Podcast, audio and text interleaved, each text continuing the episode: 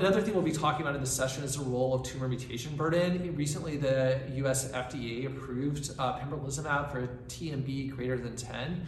And there's data to suggest that for patients with microsatellite stable colorectal cancer, that even these patients may have a TMB greater than 10, there's no response or benefit with immunotherapy. Where we do see the benefit, not only in the MSI high population, but also in those patients who are kind of hypermutated with uh, pol E, pol D mutations in their polymerase delta and epsilon genes. These patients have very high tumor mutation burdens and likely, uh, you know, benefit from immunotherapy every bit as much as the MSI high. But for kind of the standard uh, MSS TMB greater than 10, we don't don't tend to see that that benefit as much with immunotherapy.